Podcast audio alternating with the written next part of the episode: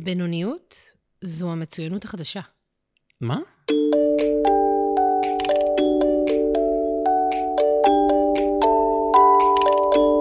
אז אולי תסבירי למה את מתכוונת, כשאת אומרת בינוניות היא המצוינות החדשה. קודם כל, אני אומרת שאני אוהבת פרובוקציות. בגלל זה אנחנו ביחד.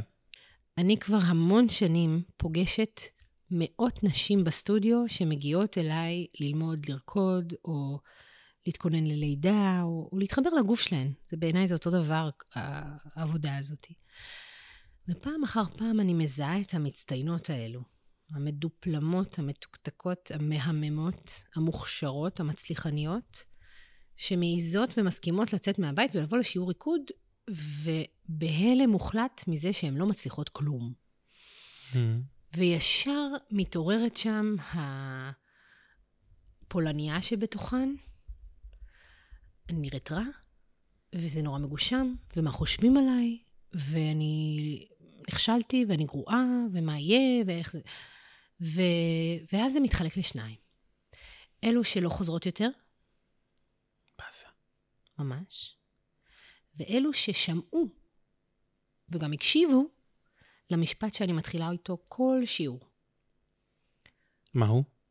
קודם כל תרגי. פחות מוטיבציה. זה בדרך כלל המשפט שאומרים למרוקאיות. אבל זה בצחוק, אני ממש רצינית. פחות מוטיבציה. ולא כי מוטיבציה זה רע, אלא כי היא הפכה להיות המהות ולא הסימפטום. לשם כך הגענו ל- לשיעור שלך. בדיוק. איך תצליחי אם לא ת- תסכימי ללמוד?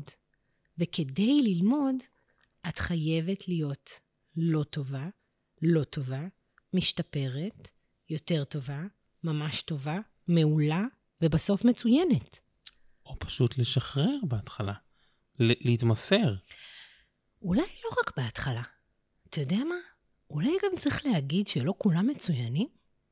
זה מעייף? או לא כולם רוצים להיות מצוינים? או לא מצוינים בהכל? מתמטיקה. מהמם. טוב, אני צריכה מתמטיקה כדי ללכת למכולת, ברמת ההישרדות שלי, ועוד פחות. שלוש יחידות. בדיוק, אפילו לא. אפשר להישאר בשלוש יחידות, ולעשות במקביל כל כך הרבה דברים טובים, ולשחרר את המקום הזה של להצטיין, ולהיות כל כך מכווץ. אז נשאלת השאלה, האם, אה, האם זה מכווץ אותך? זאת אומרת, זה נראה לי הסיפור. כי יש הרבה נשים שמגיעות לשיעורים שלי ולא מתכווצות. ניכר שיש טייפקאסט כאלו, שזה נורא משפיע עליהם. זאת אומרת, ההסכמה להיכשל, ה... כשאני אומרת בינוניות היא המצוינות החדשה, אני לא אומרת שכולם צריכים להיות בינוניים, או צריכים לשאוף ל... או לא לשאוף למצוינות. אני... קודם כל צריך להגיד בקול רם שזה בסדר שלא כולם רוצים להיות מצוינים בהכל, ושזה חשוב גם לשחרר לפעמים, כי לא באנו לכאן רק כדי להצטיין, אלא גם, גם כדי לישון ולעשות סקס ולאכול ולצחוק ו... וזהו, כאילו, עוד, עוד דברים, אמ, ולשמוח. אבל בכל זאת, אני כן מזהה אנשים שנורא קשה להם עם, ה, עם הכישלון הזה, ואני דווקא חושבת שבשיח הזה, על המשפט הפרובוקטיבי הזה, אני בעצם באה לנרמל ולתת כלי ולהגיד, בואנה, אין, אין מצוינות בלי בינוניות. אין הצלחה בלי כישלון, לא, לא בסיסמאות, בפרקטיקה. אני פוגש בקליניקה בדיוק את אותן משפחות מצוינות, בעיקר אבות שיושבים ומחפשים את התמונה השלמה, המצוינת, וגם מדברים בדיוק במשפטים האלה ובמילים האלה ש, של, שלא גורמים להם להשתחרר. כי הם לא יודעים לחוות אה, כישלון או בינוניות, או כי המחשבה שהילד שלהם יהיה בינוני מפרקת אותם. כי הם לא יודעים לחוות את המקום הזה של אה, בינוניות. מבחינתם, אם זה לא שלם או מצוין, זה לא יכול להיות. אתה יודע, זה כל כך אה, נכון, המקום הזה של אנחנו משליכים על הילדים שלנו את האיכויות שלנו בהקשר הזה, ו- וכל כך חשוב שהם יראו אותנו גם נכשלים, או בוכים, או לא מצליחים בעבודה.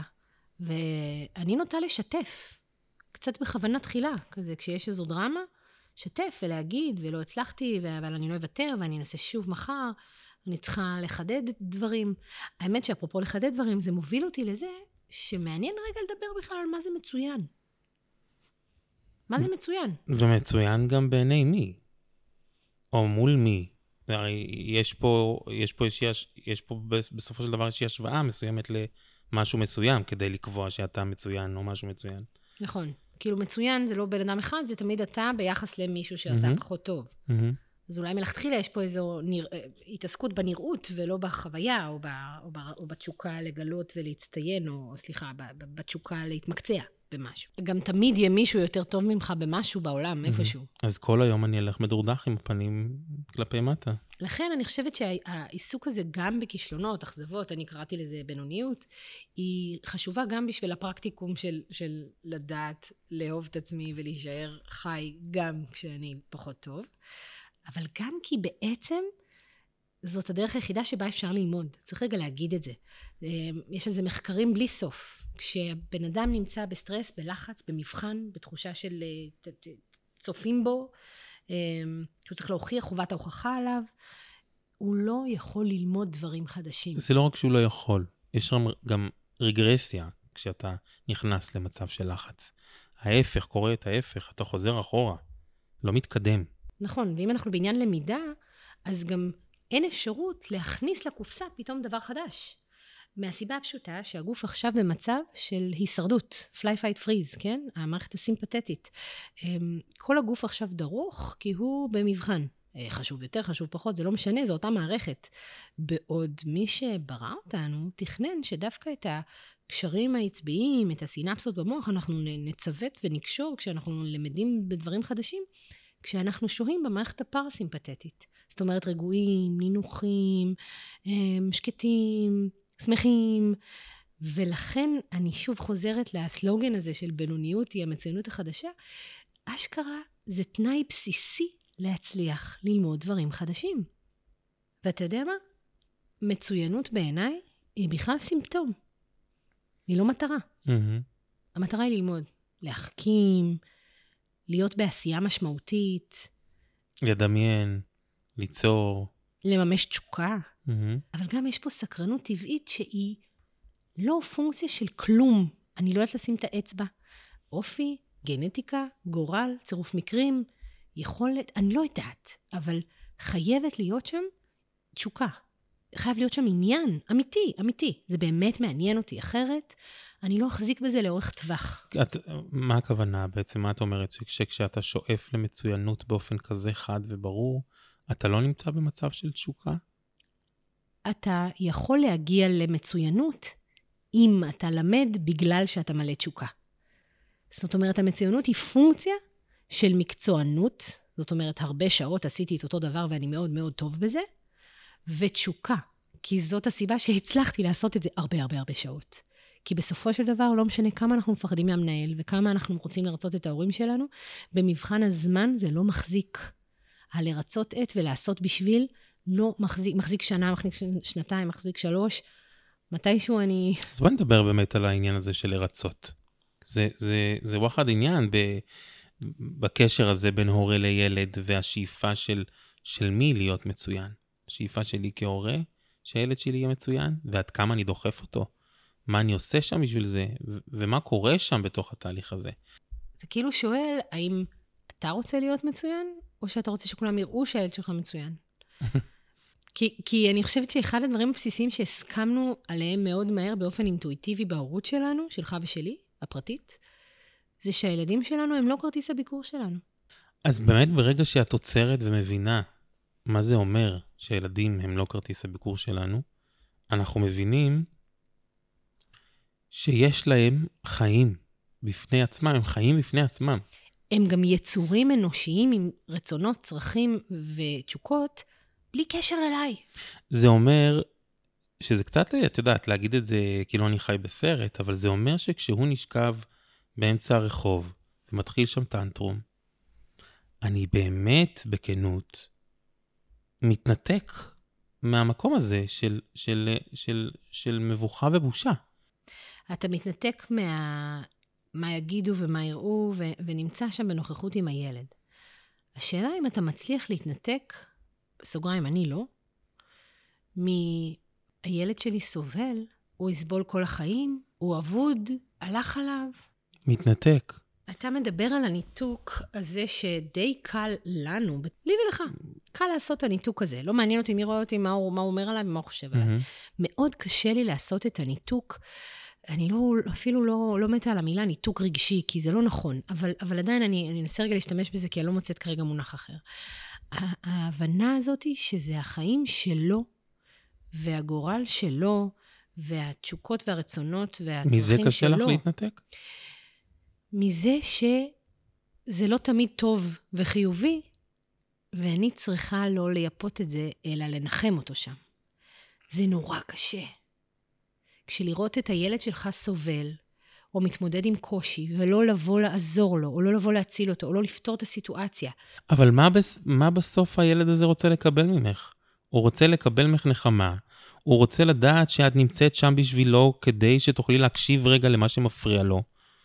הוא רוצה לקום חזק מאותה מדרכה בסוף החמש דקות האלה. והלקום חזק זה כשאת מתנתקת, או אנחנו מתנתקים מכל רעשי הרקע מסביב, כשאנחנו יושבים שם ביחד איתו, מתחברים אליו עד הסוף, כשהוא הבין שהוא הצליח להתגבר על הקושי שלו, וכשאת מבינה שאת היית פה עבורו, הדבר הכי חזק והכי טוב שיכול להיות. זה נורא קשה מצד אחד, ומצד שני אני חייבת להגיד שזה מה זה משחרר. אותי זה שחרר מרגשות אשם, נכון. ביג טיים, לא כי אני אימא מהממת, אלא כי התפקיד שלי הוא לא להיות אימא מהממת. זה הסיפור. ו- ושתיים, ממלאכת ההורות ה- הבלתי פוסקת הזאת, בלהתעסק באיך ומה ולמה וכמה ומתי ושוב ושוב ושוב, ולהרשות לעצמי להגיד לפעמים, לא אכפת לי זה שלא. אבל אז יהיו את המצקצקים שיגידו, את לא לוקחת אחריות על הילד שלך. בסדר, אני, אני יכולה להבין למה. אני יכולה להבין למה. בעולם שבו אנחנו עושים בשבילם הכל והם סובלים מאבטלת יתר, אוקיי? מגיל אפס, הם שילכו לבית ספר. הם לא צריכים להתעסק, לא בעבודה ולא בכסף ולא בחיים ולא בעבודות הבית ולא בנימוסים, והם רק ילדים ולא צריך כלום ושום דבר וכזה. ואז הם גדלים להיות מאוד אנוכיים ו- ו- ולא מספיק אמפתיים לסביבה, ואנחנו תוהים למה, כן? אבל, אבל בעולם כזה אני יכולה להבין למה אני נראית כמו מישהי שמזמנת את הרווחה. כן, אני כל הזמן צוחקת ואומרת, שוב, משפט פרובוקטיבי שאני אוהבת, זה שכל התפקיד שלי זה לדאוג שהם לא ימותו. אני לא מצליחה להתנהל ככה באמת. אבל באני מאמין שלי, זה מה שאני מאמינה באמת. אני מרגישה שרוב מוחלט זה הגנטיקה, רוב מוחלט זה מה אני מתנהגת ומה אני עושה ולא מה אני אומרת. אמ, ואם נתעסק במשהו, זה להפוך להיות אני בן אדם יותר טוב, יותר קשוב, יותר אמפתי, יותר עדין, יותר אה, מוזיקלי, יותר whatever אני רוצה להנכיח פה בבית. וזאת מחשבה שהיא מצד אחד מפחידה, כי באמת אין לנו אחריות על הרבה דברים. אני לא יכולה להיות אחראית על איזה ילד יצא לי. נכון. זה, זה לא פס יצור. וזה אני שונאת את המילה שיטה. מה השיטת חינוך שלך? אתה יודע, שיטה זה משהו שעושים איתו, מייצרים איתו אלקטרוניקה. בונים משהו. כן. בדיוק. מה זה שיטת חינוך? משהו טכני יותר. אני פועלת פר סיטואציה וכל רגע נתון, את חיה איתו ואותו. וגם אתה יכול לדבר פילוסופיה עד מחר. בשורה התחתונה אנחנו חיים ביחד, אז הוא מושפע ממי שאני. מהמם. לא ממה שאני אומרת, ומת... כאילו, זה ממי שאני ברמה הכי עמוקה. מהמם. ולכן אם אני לא מסכימה להיות בינונית, אז הוא לא יאהב את עצמו בינוני. ואם אני לא מסכימה להתנסות בקלילות, במשחקיות, בהומור, בתשוקה, בתהייה, אמיתית, אותנטית, ובטעויות, להתנסות בטעויות. נכון, אז הוא בחיים לא יוכל ללמוד, מכיוון שהוא כל הזמן ישחק בלהיות מצוין. אז אני מתחבר עכשיו למשפט הזה של אה, אין טעויות, יש רק למידה. חמוד. מהמם. יש באמת משהו יפה בתוך הדבר הזה. אני מנתק את, ה, את, אה, את עצמי מהדבר הזה, או מה- מהמושג הזה שנקרא טעויות, ובחוויות היום-יום, כשאני פוגש את עצמי, לא מצליח לעמוד במשימה מסוימת, מבחינתי אני לומד. זה ו- ממש נכון. וכש, וכשאני, וכשזה יורד לי האסימון עד הסוף, כמו שאומרים, אז אני, אני מצליח לשחרר הרבה דברים. מצליח לשחרר פחדים, חששות, מצליח לשחרר ריצויים. אפשר להגיד שהלמידה יכולה להיות מאוד כואבת. אתה יודע, יש משהו חשוב שצריך רגע לדייק, וזה שיש הבדל בין עולם המבוגרים לעולם הילדים. בשני המקרים אה, אפשר להגיד ולחיות ולהתנהל עם המושג הזה של אה, אין טעויות, יש למידה, וזה נהדר וזה מפרה, אבל בעולם המבוגרים, הטעויות הן יכולות להיות קשות. הרות גורל. הרות גורל, יקרות, מהמם. מהרבה בחינות. וצריך להבין שבעולם הילדים, גן המשחקים הזה שנקרא ילדות, הוא-הוא המעבדה מהמם. שבה הם לומדים למתן את הנזק העתידי של הטעויות הפוטנציאליות שלהם. נכון. זאת אומרת, אם לא נאפשר להם לטעות הרבה, ונתייחס לזה בחמלה ובאהבה, ונסמוך עליהם שהם מבינים ולמדים תוך כדי תנועה, ולא ננסה לת... לתקן כל הזמן ולדייק, ואז ישאלו, אז איך הוא ילמד? והתשובה היא, הוא לא מפגר. הוא רואה מול העיניים שלו את המילה אהבה, עם א' ואז ה', והוא כותב אותה ה' ואז א', ויום אחד הוא לא רואה, ויום שני הוא לא רואה, ויום שלישי הוא לא רואה, ומתישהו במוח שלו התנאים יבשילו קוגניטיבית, והוא פתאום ישים לב. וזה כי אני ואתה יוצאים מנקודת הנחה שילדים הם בני אדם חושבים וסקרנים, לא צריך להפיח בהם את הרוח הזו. בעוד ילדים שכל הזמן גדלים באבטלה המתמדת הזאת, ובמבוגר האחראי הליצני שכל הזמן צריך לשעשע אותם באיזושהי פעילות וללמד אותם איזשהו משהו שנראה לו מאוד מאוד חשוב, מאבדים את היכולת הזו לשים לב לדברים. זאת אומרת, להיות אוטודידקטים, ללמוד לבד. אז אני רואה איך בשטח, לצורך העניין, בתוך בתי הספר, שכשרוב מוחלט של הזמן אה, הילדים ישובים ומכווצים ו... נבחנים. וגם נבחנים, ואמורים להיות אה, מאוד אה, מרוכזים במה שאומרים להם לעשות. אני רואה איך זה גורם לצמצום ביצירתיות. אני חושב שאחד הדברים הטובים ש, שאפשר אה, לעשות, לפחות במסגרת המשפחה במסגרת הבית, זה לאפשר את החופש אה, לדמיון ולמשחק. להפסיק לריב איתם על שיעורי בית. להפסיק לריב איתם על עוד עמוד בספר אה, חשבון, ופשוט לגרום להם לי, להשתחרר, לעשות את מה שהם רוצים לעשות כשהם מגיעים הביתה, ליצור להם מרחב שבו הם יכולים לדמיין, לגרות אותם לדמיון וליצירתיות. ונראה לי שהשלב הראשון הוא לשאול אם אנחנו כאלו, ואם התשובה היא לא, אז אולי להתחיל עם עצמנו. ללכת לחוג ריקוד, מהמם. לסגור את הטלפון, להציע לילד לבנות ביחד אה, ממלכת טרולים מבקבוק קולה. לצאת מהמשבצות המאוד ברורות האלה שנכנסנו אליהן. ולא לפחד להיות בינוניים. אני חושב שזה בעיקר לא לפחד להיות בינוני, בינוניים, כי מי שרוצה להיות מצוין, יהיה מצוין. יהיה מצוין בעזרת זה ש... הוא מאוד רוצה. בדיוק, בעזרת, בעזרת רצון שלו, כן? הוא ירצה להיות מצוין והוא יגיע להיות מצוין בעזרת הרצון שלו. אז את רוצה שהילדים שלנו יהיו בינוניים? לא, אני רוצה שהם יעופו על החיים בדרכם, אני מסכים. ושלא יבנו עליי להיות בייביסיטר.